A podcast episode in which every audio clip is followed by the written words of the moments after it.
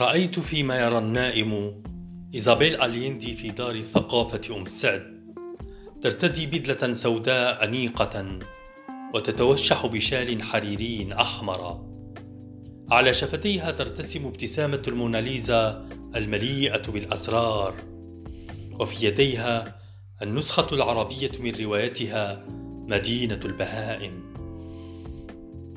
كان كتاب الإقامات منهمكين في كتابة نهاية مختلفة للرواية فلم يلحظوا حضورها الشفاف.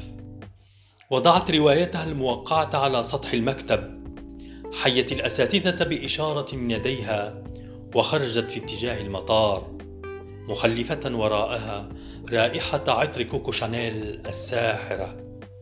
رفع الكتاب رؤوسهم مأخوذين بسحر الرائحة تعالت الهمسات بينما علت وجوه الأساتذة ابتسامة ماكرة.